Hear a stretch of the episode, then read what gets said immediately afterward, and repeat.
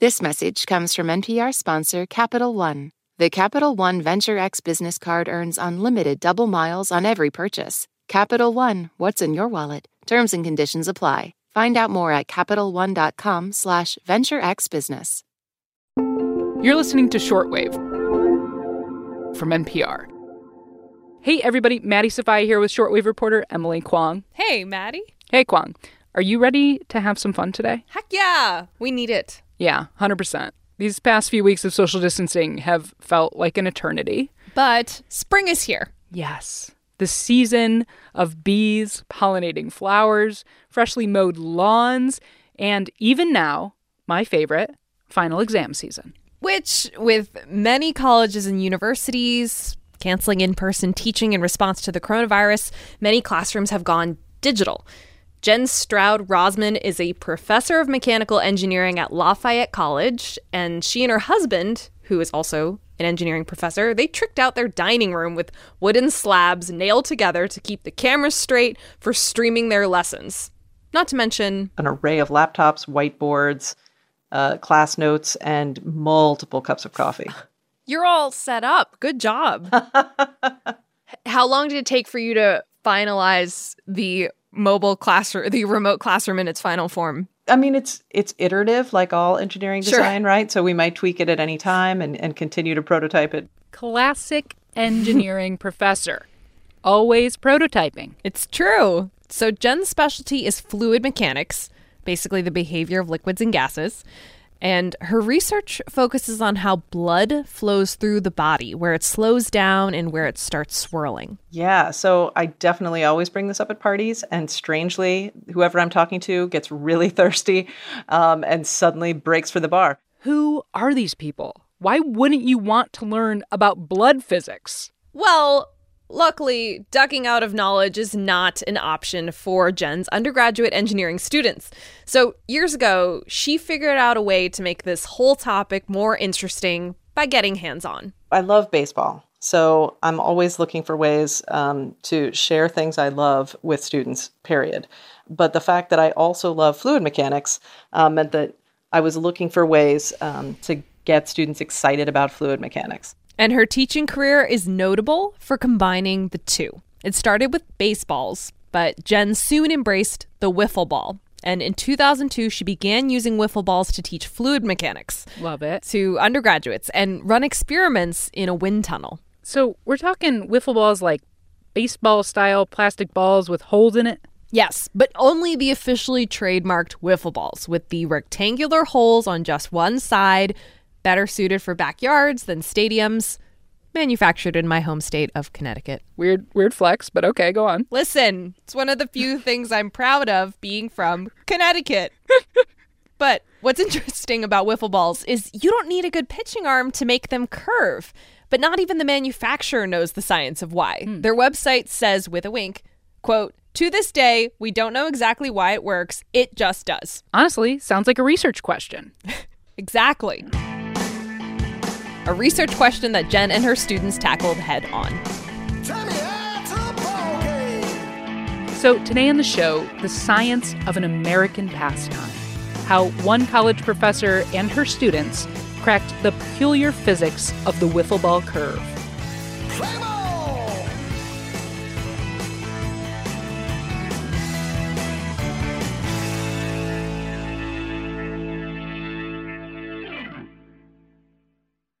This message is brought to you by Apple Pay. Fussing with plastic cards should be a thing of the past. Instead, pay the Apple way. Apple Pay is easy, secure, and built into iPhone. All you have to do is set it up. Just add a card in the Wallet app and you're good to go. This message comes from Apple Card. You earn up to 3% daily cash on every purchase. That's 3% on products at Apple, 2% on all other Apple Card with Apple Pay purchases, and 1% on anything you buy with your titanium Apple Card or virtual card number. Visit apple.co slash card calculator to see how much you can earn. Apple Card issued by Goldman Sachs Bank USA, Salt Lake City branch. Subject to credit approval. Terms apply. This message comes from NPR sponsor Capella University. With Capella's FlexPath learning format, you can earn your degree online at your own pace and get support from people who care about your success. Imagine your future differently at capella.edu. Okay, Kwong. So I want to start with a brief history of the wiffle ball because where I grew up in Ohio, our favorite sport projectile is that little Nerf football that you throw and it screams as it goes through the air. You know what I'm talking about?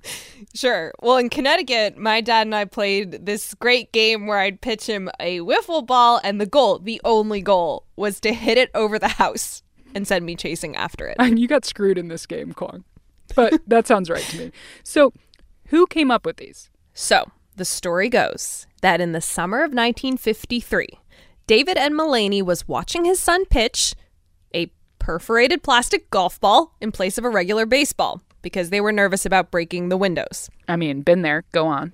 And his son's arm, it started aching from practicing some of those trick pitches you see in baseball, sliders and curveballs. And coming out of the post war plastics boom and out of work himself, David Mullany wanted to come up with a lightweight alternative to a baseball that would protect his son's arm. Apparently, he was a semi pro pitcher, so he had a sense of what to do. Honestly, what a good dad. Right? So he got plastic parts used to package perfume bottles, of all things, uh, cut holes in it, and play tested different versions with his son. And they agreed that the ball with eight oblong holes on one side that are kind of rectangle shaped but with a rounded edge worked the best. And the wiffle ball was born, and its design has not changed since 1953. Gotcha. Okay, so how exactly does the ball curve?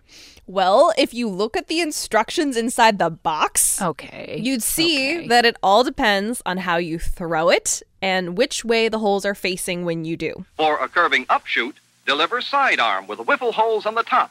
For a major league drop, pitch sidearm with the holes on the bottom. It's that simple. Kwong, what is this? This is from a 1960 wiffle ball commercial with Yankees pitcher Whitey Ford showing off the different pitches because what's remarkable about the wiffle ball from a physics standpoint is that the holes are on one side, right? And so if you throw that properly, um, you're going to get this asymmetry in how the air flows around the ball. And that is going to result in the ball having a force on it that makes it go a different direction. asymmetry. That's what makes the wiffle ball so dynamic. And a person who isn't super strong able to throw tough pitches and to curve the ball. Jenn's favorite is when you point the holes directly at the batter and try to release it with as little spin as possible. because the holes do disrupt the airflow around the ball, um, and because the wiffle ball is so very light, uh, that is an extremely unstable trajectory. And so that's how you throw a knuckleball with a wiffle ball. It just bobbles and dances all over the place um, in a much less predictable way than the other trick pitches. Wild. Okay, so wiffle balls curve all kinds of ways, but like how? Because you mentioned earlier, you know, the company said, we don't even know why this works, but you should buy it. It's great marketing, Yep. honestly. So, this has been the topic of intense debate on wiffle ball chat rooms online. the question being how do the holes impact the ball's trajectory? This is clearly what the internet is for. Yes, to air the topics of our day. So, the thing is, there's this whole hot rod culture of modifying wiffle balls where people they scuff or scratch up the plastic or knife the ball, modifying the size and shape of the holes. Wow, wow, wow. Yeah, and there's tutorial videos like these where we see Kyle Schultz, a founding member of Major League Wiffle Ball, plop a wiffle ball smooth side down on his driveway. I make sure to get Wait, every is there a major league wiffle ball league? Oh, Sofia, you have no Wait, are you just gonna You gloss have over that? There's a no there's a major idea. league for wiffle You ball. have no idea. Play the tape. I make sure to get every single part of the ball scuffed. What this does is makes for better control. Um, the ball will move more predictable as opposed to where it's unscuffed, and that's what we really want for our pitchers in this league. Honestly, if you ain't cheating, you ain't trying, Kwong. But it's not cheating. It's a part of wiffle ball culture. Sure, okay. No one had really scientifically researched how the holes and any subsequent modifications affect the ball until Jenn Stroud Rossman came along. It was a whole new mystery for me to unravel and explore. So, in the early aughts, she and her students began running experiments using the wind tunnel on the Lafayette College campus. They skewered wiffle balls to hold them in place at different angles and manipulated airspeed and spin rate to measure the subsequent forces on the ball. I am so jealous of this class. I had zero wind tunnels in my education. Right? And the research paper that earned Jenn this reputation as a foremost scientist of wiffle ball aerodynamics came out in 2007 in the American Journal of Physics. So, like 60 years after the wiffle ball was made. Yes, it took a while, but Jenn zeroed in on what was happening in the air that went through the holes and got trapped inside the ball, which she and her co author, Andrew Rao, found a way to measure. And so we put something called a hot wire anemometer inside the ball as well. So it's in the wind tunnel, and now we're measuring what's happening over it, on it, and inside of it. Yeah, yeah, sure. No, physics stuff. Way to stick with it, Sofia. Yeah. Okay, so this air inside the ball created what she called a trapped vortex effect. Mhm, Yep, I'm familiar. hmm Basically, air recirculating and creating vortices that act on the ball from the inside. And her research, it not only showed that these vortices exist, but how their effect on the ball was driven by one, the speed at which the ball was thrown, and two, the orientation of the ball when it was pitched. And so you could see that as the speed of the ball changed, the the sort of battle between outside effects and inside effects was was shifting. A battle like between the air moving outside the ball and inside the ball? Exactly. I'm nailing this. And with computer modeling, Jenn and Andrew showed in detail how that battle plays out and whether external or internal airflow has a greater effect on the ultimate trajectory of the ball. Okay, give me like an example. Sure. Well, if you throw the ball at a certain angle and at a fast enough speed, that internal airflow can actually cause the ball to curve away from the starting position of the holes, resulting in you throwing a sinker. Oh, like that annoying pitch where the ball drops like right before it gets to you and it's tough to hit? Yes. Scuffing changes the flight paths of wiffle balls entirely. People who do that are basically amateur physicists experimenting with airflow. Okay, so basically the speed and the angle of the throw determine how the battle of the air inside and outside the ball plays out, and scuffing it up plays a role too. Yes. Mm. And Jenn, by the way, she loves the DIY culture of souping up wiffle balls. For years, players have sent her their scuffed up wiffle balls. The first one she remembers very clearly. It came wrapped in like lunch bag paper. And hand labeled on it was Professor Rossman. And inside there was just a note with this ball and a very small little scrap of paper. The note said, See if you can figure this one out. I feel like that's a weird science ransom note. You know what I mean? Sure, your mind goes to really weird places, but yes, she'll run these donated wiffle balls through her wind tunnel, and she and her students, they're actually now putting together a kind of atlas of scuffing and knifing patterns and their corresponding aerodynamic performance.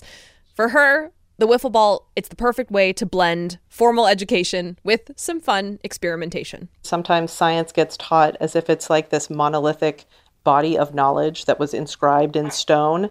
And we forget to tell the stories of no, people made this knowledge and they did so by stumbling around and trying things and having the wrong idea Yes. and learning from that um, over and over again. And the more human you can make it, the more it's possible for, for any student, I think, to see themselves as potentially a doer of science. Kwong, you really taught me some new things today, which, to be fair, is very easy when it comes to physics. But here's the thing we're all social distancing right now. So you and I, we're not wiffle balling anytime soon. No, it's it's probably best to play sports with people in your household, right? Who you are already sheltering at home with. I would check your local and state regulations too about park access. And if you have a backyard, obviously that's your kingdom. You can do whatever you want there. And if you do want to toss a ball around, NPR sports correspondent Tom Goldman suggests you wash your hands before and after you play and polish that wiffle ball or whatever sport projectile you're using with an antibacterial wipe. But getting outside in a safe way and having fun, it's a really good thing to do at a time like this. All right, Emily Kwong. Thank you for this little moment of wiffle ball joy. Anytime, Maddie. Anytime. This episode was honestly produced somehow by Rebecca Ramirez, edited by Viet Le, and fact checked by Emily Vaughn. I'm Maddie Sofia. And I'm Emily Kwong. We'll see you back tomorrow with more Shortwave from NPR.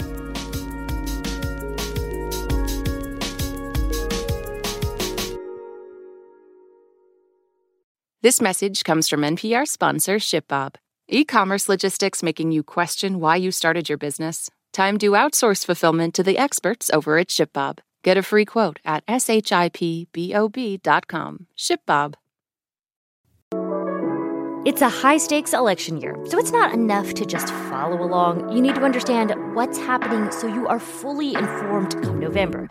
Every weekday on the NPR Politics Podcast, our political reporters break down important stories and backstories from the campaign trail so you understand why it matters to you. Listen to the NPR Politics Podcast wherever you get your podcasts.